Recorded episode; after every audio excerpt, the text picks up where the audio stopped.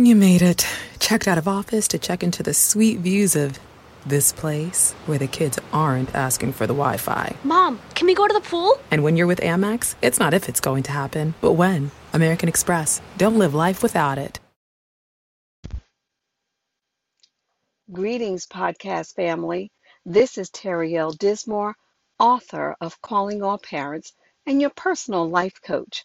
Welcome to another episode of Talk Time with TL, a continuing series to listeners receiving parenting tips that combine learning with play activities, self wellness tips for parents, and so much more. So today, let's explore the subject of asking for help. Parents, I know that you need help for this pandemic, so let's just ask for help. Learning is all around us. And I believe that combining teaching and learning through play activities will pay off in huge dividends for our children. When we engage children with several learning techniques, styles, and we include other people, we have a better chance for a positive outcome. We need to involve other family members and friends who are just waiting to help please see my podcast, How to Create a Teaching and Learning Community. Play is to children what work is to adults. During this pandemic, parents need all the help that they can get. Managing virtual learning for different age groups, the safety of their children, and trying to create a work life balance has become very problematic for most of us, including even the most tech savvy parents. So let's put a call out. Let's evoke and call all grandparents, mentors, aunts, uncles to the rescue. Children require an army of nurturers and educators. Asking for help is important and allows you teachable moments for your children. So let's consider some suggestions I have for you when asking for help. Make a list of what you need to help with. Be clear and make it very, very simple. Schedule repeated blocks of time. Ask for help in advance so that the person can have plenty of time to schedule their help for you. And allow the other person to give suggestions you may have not thought of. If family members live with you, schedule outings in the backyard for nature and discovery, exploration. The kitchen is a wonderful place for learning math, baking. How about the beans for sorting, matching, tactile experiences with glue to create so many projects? You know all those boxes you're getting from your deliveries? Well, they can represent everything from home movies to push carts for small children. Decorate them for fun and excitement. One of my personal favorites collecting rocks and paint them, and putting some very nice messages on them. Time that others spend with your children allow you those few minutes for yourself.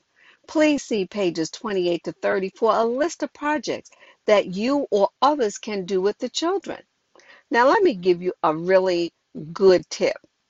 Grandparents are an excellent resource, podcasters. They have the time, they have a wealth of knowledge, patience. They work long hours, and guess what? You don't have to pay them. As a grandmother of a two month old and a four year old, this is my schedule and what I do. I do silly play with my grandson. He gets instant gratification, and so do I. Children love getting mail, cards, stickers, and letters. So, parents, Let's just listen in on one of my virtual lessons Good with morning, Charlie. boys and girls, and welcome to Miss Dismore's class. What do you say, Charlie? Good morning, Miss Dismore, teacher. Yo, what- Charlie, I want to know, ask you some questions about the planet. Do you know how many planets there are? Eight. And could you repeat it in a complete sentence? There are eight planets. Mercury, Venus, Earth, Mars, Jupiter, Uranus. Uranus. Very good, Charlie. Don't worry. We will. Yes. And the sun. Well, podcasters, it wasn't perfect, but it allows my daughter some time to get dinner on. I will read a story to her to go to sleep at night. It is just great fun and help for all. So here's my CTA, my call to action. Call two people today and schedule your much needed break.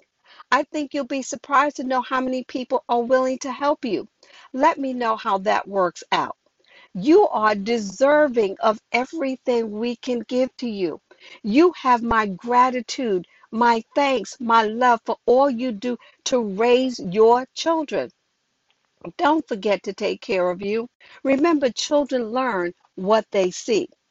That's all for today, podcasters.